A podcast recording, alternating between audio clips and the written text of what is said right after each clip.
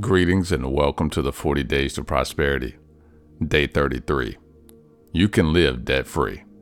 In Matthew chapter 6, verse 33, we're reminded to seek ye first the kingdom of God. Seek ye first the kingdom of God and his righteousness, and all of these things will be added unto you. The Amplified Version reads it this way But seek, aim at, and strive after the kingdom and its righteousness his way of doing things and being right. And then all these things shall overtake you, and you'll be given that which you desire. How do we seek the kingdom of God? Glad you asked. We give God's words first place and final authority in our life.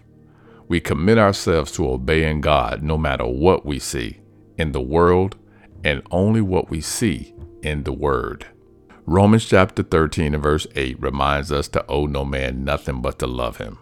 After we've done this, we must make a quality decision to live debt free. This quality decision must be forever settled in our heart. This decision is a memorial that settles all future decisions.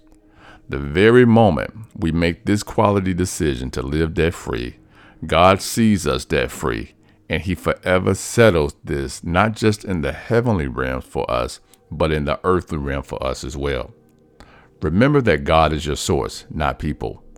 Remember that you are not limited to a salary. And remember that it is God's will for you to live debt free. Make this your declaration of faith. I got benefits. I lack nothing. God got me. Blessings and favor to you.